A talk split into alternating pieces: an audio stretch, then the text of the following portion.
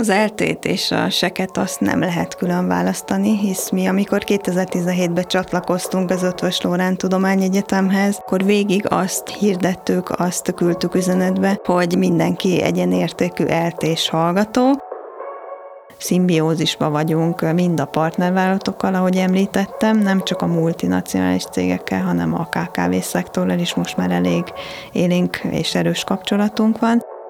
Mindenkitől azt a visszajelzést kapom, és én is így gondolom, hogy Szombathely egy nagy történelmi múlttal rendelkező város, polgári város, élén kulturális élettel.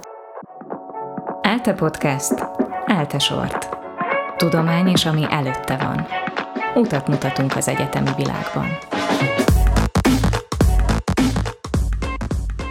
Sziasztok! Ez itt az Elte Sort.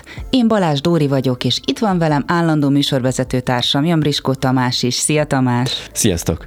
Az ELTE sort adásait azzal a célral készítjük, hogy bemutassuk nektek, milyen sokszínű az ELTE. Az eddigi adásokban olyan általános témákról beszélgettünk, ami minden egyetemistát érint vagy érinthet. Mostantól viszont elkezdünk specializálódni, és picit közelebb hajolunk az egyes részletekhez, mert tudjuk azt, hogy aki egyetemre jár, az legtöbbször csak egy-egy szeletét ismeri az intézménynek. Ez pedig a saját mikrokörnyezete, a szak, amire jár, a kar, ami az identitását adja, illetve azok az épületek, ahol az órákat látogatja. Lehetek BTK-s, lehetek AJK-s, PPK-s, sőt, ha PPK-s vagyok, az sem mindegy, hogy az izuba vagy a kaziba járok órákra, tehát hiába vagyunk vagyunk mind eltések, picit emiatt mindenkinek van egy specializáltabb identitása is, Mai vendégünk pedig egyenesen Szombathelyről érkezett hozzánk, Lenkai Nóra, a Szavária Egyetemi Központ rektori biztosa. Szia Nóri! Sziasztok! Nóri, a szombathelyi hallgatóknak milyen az identitása? Ők eltésnek érzik magukat, vagy inkább sekesnek, vagy hogyan viszonyulnak ehhez? Mit érzel, mik a tapasztalatai? Tehát, hogyha valaki a sekre megy, akkor ő mit szívhat majd magába, minek érezheti magát? Az eltét és a seket azt nem lehet külön választani, hisz mi, amikor 2017-ben csatlakoztunk az Ötvös Lórán Tudományegyetemhez, akkor végig azt hirdettük, azt küldtük üzenetbe, hogy mindenki egyenértékű eltés hallgató, bár a szombathelyi kampuszon tanul, a szombathelyi kampusz az otthona, de mindenki egyenértékű eltés hallgatóként végzi ott a tanulmányait. Tehát akkor azt lehet mondani, hogy eltésnek érzik magukat a szombathelyiek. Igen, mi eltések vagyunk. Hogyha mondjuk ki kéne emelned, tegyük azt mondjuk három dolgot, ami így a seknek a legnagyobb erőssége, vagy amire ti is szeretnétek, hogy elsőként gondoljunk, hogyha a szombathelyi kampusz eszünkbe jut, akkor mi lenne ez a három dolog? Nagyon fontos, hogy mi egy családias kampusz vagyunk. Nálunk a hallgatók kisebb csoportokban vannak, mint itt Budapesten, kisebb közösségekben élnek, de amúgy a nagy közösségben is részt vesznek, tehát az egész egyetemi központ egy szívként dobbanik, a mindenféle szakos hallgató, mindenkivel találkozik, közös programokat szerveznek, mi ott név szerint ismerjük a hallgatókat, tudjuk az ügyes bajos problémáikat, tudjuk az örömeiket, segítjük őket, ezáltal a lemorzsolódás is egyébként sokkal kevesebb szombathelyen. A másik, hogy mindenkinek tudunk kollégiumi férőhelyet biztosítani, nincsenek lakhatási problémáik a hallgatóinknak, és vannak olyan, vagy van olyan unikális szakunk, ami például Budapesten nincsen. Ez Ezt... a gépészmérnök képzés. Még mielőtt erre rátérünk, mennyi hallgató jár most egyébként a sekre, tehát hogy mekkorának képzeljük el ezt a családias légkört? Ez is egy érdekes történet, amikor mi csatlakoztunk az Ötvös Lorán Tudományegyetemhez, akkor 1600 hallgató körül volt a létszámunk, most ezt feltornáztuk 2100 hallgatóra. Úgyhogy ez is egy sikertörténet a szombathelyi felsőoktatás életében. Az úgy szép. És hány karon tanul ez a 2100 hallgató? Többféle tudományterület van Szombathelyen. Az ELTE budapesti karainak vannak hallgatói és kihelyezett intézetei. Az egyik ilyen nagy intézet, ez a Pedagógiai és Pszichológiai Karnak a Sporttudományi Intézete. Itt a sporttudományban résztvevő hallgatók tanulnak, van a gyökereinkhez visszamenő képzés, az a pedagógus képzés, a Berzseny Dániel Pedagógus Képzőközpont, itt mintegy 900 hallgató végzi a tanulmányait. társadalomtudományi karhoz kapcsolódó a gazdaságtudományi képzések is jelen vannak kampuszon. Egy újfajta szak, ami nálunk eddig nem volt, és a pedagógiai pszichológiai kartól kaptuk kvázi ajándékba kihelyezettként a pszichológia szak. Itt is van egy intézet, ami gondozza, és egy nagyon szép tanszék épült köré. Az informatikai karnak pedig két képzési területe van, az egyik a gépészmérnök képzés, ezt mi hoztuk be az RT-re, mert ugye műszaki képzés nincs az RT-n, ez csak szombathelyen van, és a programtervező informatikus szak, amit szintén Budapestről leköltözött oktatók oktatják végig. Tehát akkor jól értjük, hogy gyakorlatilag nagyon sok fajta képzés, ami Budapesten is megtalálható, az nálatok is, illetve vannak specializált képzéseitek. Tehát, hogyha majd valaki eljut odáig, hogy felvételizik az eltére, akkor akkor egyébként külön meg tud jelölni titeket szakként, tehát hogy mondjuk bejelöli a budapesti PPK-t és a szombathelyi PPK-t is. Igen, minden szakterület a felvi.hu-n úgy található meg, hogy külön zárójelben benne van, hogy szombathely, tehát hogyha azt a képzési helyszínt szeretné választani, ami mi vagyunk, akkor a szombathelyt kell bekattintania. Uh-huh, és akkor ez gyakorlatilag növeli az esélyeit, hogy ő is eltés legyen. Igen. Vannak egyébként például ponthatárban különbségek mondjuk a budapesti pszichológia és a szombathelyi között? A csatlakozás óta nagyon törekedtünk arra, hogy elte színvonalon tartjuk a képzéseinket. És általában esetleg egy-két pont különbség van, de nagyon figyelnek arra a karok, és nagyon figyelünk arra a pedagógus képzésnél is, hogy tartsuk a színvonalat, mivel teljes értékű ELTA diploma van, ugyanazok a képzések, ugyanolyan mintatanterv alapján tanulnak a hallgatók, igaz, hogy szombathelyi oktatók tanítják őket, de ugyanaz a mintatanterv minden képzési területen, úgyhogy erre mi külön figyelünk. És egyébként még egy dolog, hogyha erre rákérdeztél, hogy amióta történt a csatlakozás, azóta egy átlagban 80 pontot emelkedett a bekerülési ponthatár is. Hogyha már egy korábban szoba hozod a, a kollégiumi helyzetet, arról mit érdemes tudni, mennyi kollégiumotok van, mennyi férőhelyel, illetve amit mondtál, hogy, hogy mindenkinek van helye, ezt hogyan tudjátok ilyen jól megoldani? Általában hozzánk jelentkezők a régióból jelentkeznek. Ebben az évben 761 hallgatót vettünk fel, és nyilván nem mindenki kér kollégiumi férőhelyet, hisz nagyon sok bejárós hallgatónk van. Vannak olyan hallgatóink, akik nem a kollégiumot választják, hanem albérletbe költöznek. Van három kollégiumunk, amit folyamatosan építünk, szépítünk, fejlesztünk, és itt mintegy 500 férőhely van. Most jelen pillanatban, ugye a Covid után és az energiaválság okán látjuk, hogy most terítődött meg olyan 95%-osra a kollégiumi férőhely. A maradék 5%-ból pedig különböző külföldi hallgatók és vendégoktatók tudnak gazdálkodni, ők, ők laknak ezekben a szobákban. Mondtad, hogy saját oktatóitok vannak az egyes szakokon, mégis mennyire tudtok együttműködni Budapesttel, vagy mennyire van erre szükség, illetve hogy milyen szinten van meg ez a kapcsolódás a budapesti képzések, illetve a szombathelyi képzések között?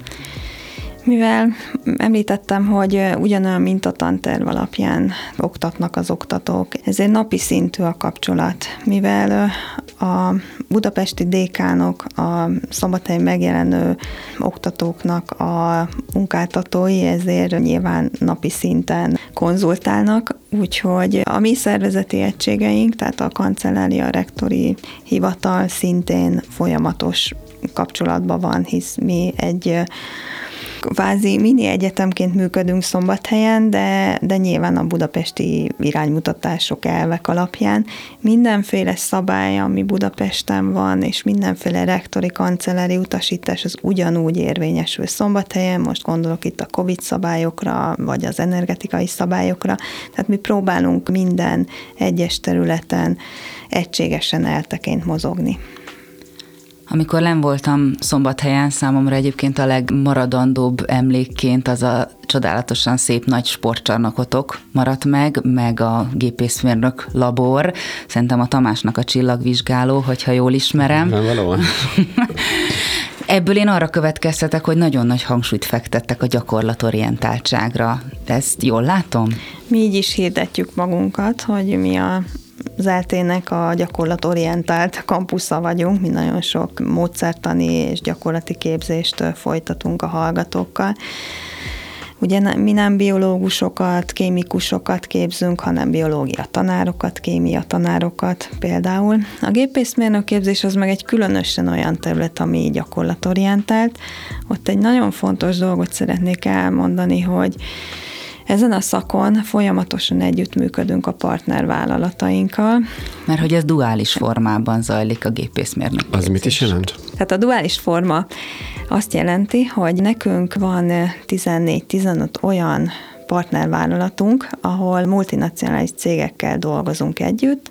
A mi hallgatóink az elméleti tudást a kampuszon kapják, és gyakorlati tudásba pedig a leszerződött céggel, aki első évben kiválasztanak maguknak, ő náluk folytatják. Tehát kint vannak rendesen a cégeknél, ott dolgoznak, ott tanulnak, azokon a gépeken, amiket majd a későbbiekben használni fognak, azokon végzik a tanulmányaikat, nálunk pedig az elméleti tudást kapják meg.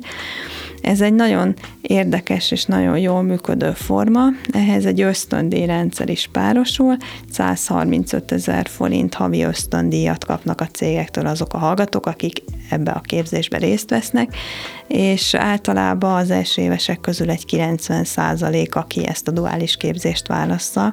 Ugye az ösztöndíjaknál azt szoktuk mondani, hogyha valaki hozzánk jelentkezik, mondjuk gépészmérnöknek tanulott, ezt a 135 ezer forintot megkapja, vannak még tanulmányi ösztöndíjak, meg sport, közéleti, szociális egyéb ösztöndíjak, tehát olyan 200 ezer forintot kaphat egy hallgató, úgyhogy közbe tanul. Az szép. És hogy közben ugye aktívan részt vesz az egyetemi életben, és mindenféle hallgatói életben is. Igen. Igen, az úgy nagyon-nagyon szimpatikusnak tűnik, és hangzik is. Egyébként a Szavári Egyetemi Központot hogy érdemes elképzelni ott a térségben? Te mondtad, hogy gyakorlatilag egy ilyen kis mikroegyetem vagytok, egy, egy nagy képzési palettával, tehát hogyha valaki a környéken lakik, próbálom fordítani a, a leendő egyetemistáknak, meg egy picit magamnak is, hogy, hogy jobban értsem. Tehát, hogyha valaki a környéken lakik, akkor mit lát ebből, illetve miért éri meg, miért lehet jó valakinek messzebbről odautazni hozzá. Akit már mondtál jó néhány dolgot, az ösztöndíjakat, a kollégiumot, a speciális képzéseket, de ezt így nagy egészben hogyan érdemes látni. Tehát amikor majd valaki szintén felvételi környékén, akár leendő egyetemista, akár pedig a szülők megnézik azt, hogy mit javasoljanak a, a gyermeküknek, hogy hová menjen, és akkor megvannak ezek a plusz-minuszok, meg a sajátosságok, akkor hogyan tudják ezt megnézni, mit érdemes róla tudni. Szombathelyi Felsőoktatási Intézmény 60 éve létezik a városban. Egy nagymúltú pedagógus képző intézmény, ez a Belzsei Dániel főiskolából nőtte ki magát. Az 2002-3 környékiig országos hírnevű pedagógus képző intézmény volt, ahol mindenhonnét jöttek az országból. Nagyon magas beosztású emberek vannak az országban, akik nálunk végeztek, tehát nagyon nagyon jó hírű és, és nagyon jó képzési területű egyetem. Most jelen pillanatban azt tudom mondani, hogy a város életében és a régió életében egy nagyon meghatározó intézmény. A város és a régió, a megye nagyon elismeri, és minden erővel megpróbálja támogatni és együtt működve szimbiózisba vagyunk mind a partnervállalatokkal, ahogy említettem, nem csak a multinacionális cégekkel, hanem a KKV szektorral is most már elég élénk és erős kapcsolatunk van, mint pedig a Szombathely városával, a megyével, a régióval, tehát egy erős intézmény, talán az ELTE jelenléte hozta meg ennek a fényét, amiben most mi ott mozgunk Szombathelyen.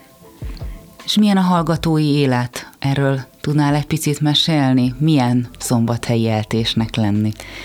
Talán az előző kérdéshez is kapcsolódóan, nálunk ott Szombathelyen és a megyében nincsen olyan esemény, nincsen olyan rendezvény, vagy akár kutatás, ahol ne lennének ott a hallgatóink és a kollégáink. Nagyon aktívan belevonjuk őket ezekbe az együttműködési kapcsolatokba, de egyébként nagyon sokféle olyan alulról jövő hallgatói kezdeményezés van a kampuszon, amiben bárki, aki nálunk tanul, be tud csatlakozni. Gondolok itt a sportra. foci csapat, konditerem, vagy akár bármilyen sportrendezvény, amit szervezünk. Nem csak a sportszakos hallgatók vesznek részt, hanem a kampuszon tanuló, bármelyik olyan hallgató, aki ehhez kedvet érez, részt vesznek. Van egy nagyon fontos programunk, ami talán még egyedülálló, és nem nagyon látok erre az egyetemeken példát, ez a segítések projekt. Ezt én azért találtam ki, mert a mi hallgatóinkban láttam azt a potenciált, hogy ők nagyon szeretnek jótékonykodni, segíteni, és talán egy kicsit mindegyiknek, aki nálunk tanul a szakmájához is kapcsolódik majd, hogyha kimennek tőlünk a kampuszról. Ez arról szól, hogy különböző szervezeteknek segítünk, és itt nem csak pénzadományokról van szó, hanem olyan segítésről, mint például a legújabb programunk, hogy állami gondozott gyerekekhez járnak ki hetente két órát korepetálni, 20 hallgatónk, vagy éppen a kórházba mennek be beteg gyerekekhez a gyerekosztályra angol nyelvet vagy német nyelvet tanítani nekik. Tehát nagyon, nagyon rétű így az együttműködés. De akár a városi életbe is, hogyha van egy kulturális rendezvény, vagy egy művészeti rendezvény, ott a művészszakos, vagy az énekzene szakos hallgatóink részt vesznek. De én azt gondolom, hogy mind a, a szakhoz vonatkozó, vonatkozóan, mint pedig az egész kampusz kínálatához vonatkozóan mindenki megtalálja magának megfelelő elfoglaltságot, akár itt tudományos, vagy akár a szórakozó iparról van szó. Vannak ilyen kis hallgatói szerveződések, diákkörök, társasjátékes színjátszókör, bármi ilyesmi? Vagy szakkollégium? Egy kicsit a Covid alatt meg is ijedtünk, hogy egy kicsit úgy alábbhagytak ezek a kis hallgatói kezdeményezések, viszont amikor visszatértünk rendesen a, az életbe, akkor azt tapasztaltuk, hogy folyamatosan visszatérnek azok a régi szakestek például, amik most már évek óta nem voltak, de most minden héten vannak különböző szakos hallgatók összefogva, oktatókat meghívva szakesteket szerveznek. Van egy színjátszókörünk is, ami nem is tudom hány éve nem volt, de most egy nagy sikerű előadást tartott. A szakkollégiumra, ha rákérdezel, a város életében nem csak a, a politikai, meg régiós szereplőkkel, meg a multicégekkel, hanem a Szombathely Egyházmegyével is van egy komoly együttműködésünk, és ehhez kapcsolódóan van egy második János Pál szakkollégium, ahol apartman körülmények között lakhatnak a hallgatóink egy kisebb csoportban, és ott is nagyon jó programok és nagyon sok olyan feltöltődés várja a hallgatókat, ami, ami megtölti őket energiával, és ezt is nagyon-nagyon szeretik. Az nagyon kis kedvesen hangzik. Sokat meséltem erre az egyetemről és Szombathelyről is, de hogy oda megy az ember Szombathelyre, akkor így milyen város az, milyen a hangulata? Tehát, hogyha valaki a térségből érkezik oda, és mondjuk nem lakott még ott, nem tanult ott, vagy csak meglátogatja, ugye nyílt napotok lesz nektek majd szintén, mint hogy a budapesti karoknak is, akkor milyen város? Ez, ez mégiscsak ez a szombathely. Ezt ugye nehéz megítélni annak, aki állandóan ott él, hisz nekem van róla egy képem, de ez egy nagyon jó kérdés, én is szoktam kérdezni azokat a hallgatókat, akik mondjuk Budapestről vagy az ország másik részéről érkeznek, hogy mennyire érzik jól magukat szombathelyen, és mindenkitől azt a visszajelzést kapom, és én is így gondolom, hogy Szombathely egy nagy történelmi múlttal rendelkező város, polgári város, élén kulturális élettel. Azt tapasztalják a hozzánk érkezők, hogy nem csak a munkaerőpiacon találják meg a számításaikat, hisz tényleg rengeteg olyan cég, vállalat van, aki átkarokkal várja őket, a szakembereket, hanem az is megtalálja a számítását, aki egy, egy nyugodt, élhető, biztonságos városban képzeli el az életét. És nagyon érdekes, hogy amikor megszoktam interjúvolni a hallgatókat, hogy tényleg soha nem voltak szombathelyen, és ők most ide jöttek tanulni, és mondjuk Budapestről érkeztek, hogy ők mennyire szeretnének itt maradni mesterszakon, hisz utána választhatják az alapszak után, hogy visszajönnek Budapestre, és szinte ilyen 80%-ban mindenki szombathelyen szeretne maradni, ez egy emberléptékű város, itt mi, mindenki ismeri egymást szinte ebben a közegben, ahol mi mozgunk, úgyhogy én úgy gondolom, hogy egy, egy élhető, egy nyugodt város, és nem mellesleg Magyarország első számú egyeteme itt van Szombathelyen. Az, hogy meglehetősen közel vagytok Ausztriához, Ez nem tudom, rálátsz erre, hogy mondjuk a végzett hallgatókban van esetleg ilyen típusú mozgolódás, hogy, hogy mondjuk Ausztria felé nyitnak, vagy a végzés után, vagy a megszerzett diplomájukkal, tehát van esetleg erre vonatkozó tendencia? Tömeges elvándorlást nem tudok mondani, viszont vannak olyan hallgatóink, de akár oktatóink is, akik a szomszéd országban tanítanak, vagy oda helyezkednek el különböző munkakörökben. Ehhez kapcsolódóan elég komoly kapcsolataink vannak, és elkezdtük ápolni, fölvenni a fonalat, és együttműködni Burgáland térséggel, úgyhogy mi próbálunk ebbe a régióba is nyitni, hogy ne csak a mi hallgatóink menjenek oda a munkát vállaljanak, hanem ők is jöjjenek. Egyébként a nyári egyetemként a Gráci Egyetemmel folyamatos együttműködés van, hisz ott, ott szokták megtartani nálunk a nyári egyetemet, amiben mi hallgatóink is bekapcsolódnak, és oktatóink is tartanak előadást, úgyhogy vannak élő kapcsolataink. A nemzetközi vonalon hogy álltok? Tehát, hogy ugye itt az eltének szintén vannak erős nemzetközi kapcsolatai, de konkrétan a Szaváriai Egyetemi Központnak milyen jellegű nemzetközi kapcsolatai vannak? Tehát például azt gondolom egyértelmű, hogy tőletek is ugyanúgy tud menni bárki, mondjuk egy Erasmusra, mint Budapestről vagy más egyetemekről, de hogy álltok ti a nemzetközi kapcsolatokkal, főleg így, hogy ilyen speciálisabb képzési palettátok van? Vannak élő nemzetközi kapcsolataink, Erasmus is, meg olyan még a múltunkra visszatekintő kapcsolatok, amiket folyamatosan ápolunk. A legnagyobb külföldi kapcsolat, hogyha említeném, az szintén a gépészmérnökökhöz csatlakozik, hisz a stipendium program keretében rengeteg gépészmérnök hallgató van ott szombathelyen, ők direkt szombathelyt választák, és sokan tanulnak, úgyhogy ezt a nemzetközi vonalat is ápoljuk a Szabad Egyetemi Központban, hisz nem is tudnánk nem ápolni, ott élnek velünk a hallgatók, ez olyan 150 és 200 fő közötti hallgatói létszámot jelent, úgyhogy ők például nemzetközi esteket szoktak tartani, ahol az ételeiket bemutatják, hogy önálluk abba a kultúrában milyen, milyen étkeket fogyasztanak, de, de ők is bekapcsolódnak a kampusz életébe és a kampusz körforgásába. És van nálatok még egy kuriózum, nemrégiben hallottam, amit a hallgatók nagyon szeretnek, és azért azt gondolom, hogy ez is jelentősen a, a piachoz, a hasznosítható praktikus gyakorlati tudáshoz kapcsolódik a, a tudományos keretek mellett, az pedig egy üzleti kurzus. Mit érdemes erről tudni? Hogy találtátok ki? Hogyan lehet egyáltalán felvenni, és kik vehetik fel? A tárgyneve üzleti ismeretek a gyakorlatban, ez egy intézményi szabadon választható kurzus. Ez is egy kuriózum egyébként, mert itt is minden szakos hallgató részt vesz a képzésben.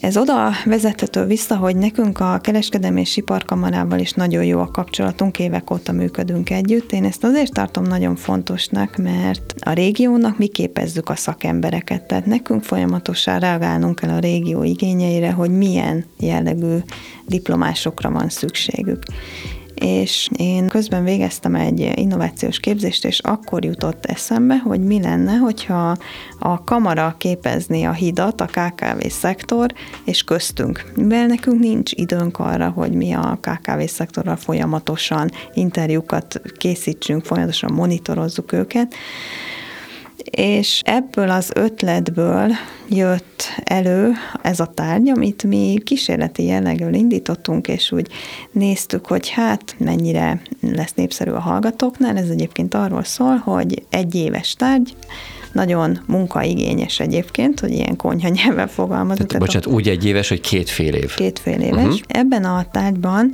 csak a KKV szektor üzleti emberei, tehát vezérigazgatók és olyan cégvezetők, akik tényleg fel tudnak mutatni nagyon sok mindent a hallgatóknak, példaértékű munkájuk van, olyanok vesznek részt. Az első fél évben elméleti tudással vértezik fel a hallgatókat, a második fél évben viszont gyakorlati ismereteken, gyakorlati tananyagon dolgoznak. A kisebb csoportokban végzik ezeket a kutatásokat, startup ötleteken gondolkodnak, az adott cégvezető elviszi őket a cégéhez, megnézhetik, hogy milyen egy COVID után felállni, milyen egy üzleti tervet előkészíteni, milyen akár egy étlapot összeállítani egy étteremben, és a végén egy startup ötleten dolgoznak ezek a kis csoportok, itt a témavezetőjükkel együtt, és egy zsűri előtt, egy szakmai zsűri előtt, ami egyetemi oktatókból és vállalati szakemberekből tevődik össze, előadják ezeket az ötleteket, és ott egy nyertest hirdetünk, ami ez egyébként egy kamar által felajánlott pénzjutalom is társul, és ha olyan ötletet tudnak letenni az asztalra a hallgatók, ami ELTE szinten is megvalósítható, ahhoz megpróbálunk támogatást szerezni nekik. És ez a kurzus, ahogy említettem, ez próbaként indult. Nagy meglepetésünkre 140 fő vette föl az első kurzust, amit hirdettünk, és ebben a fél évben pedig 100 fő vette föl, tehát látszik, hogy erre hatalmas igény van, szeretik ezt a hallgatók. Az egészen izgalmasan hangzik.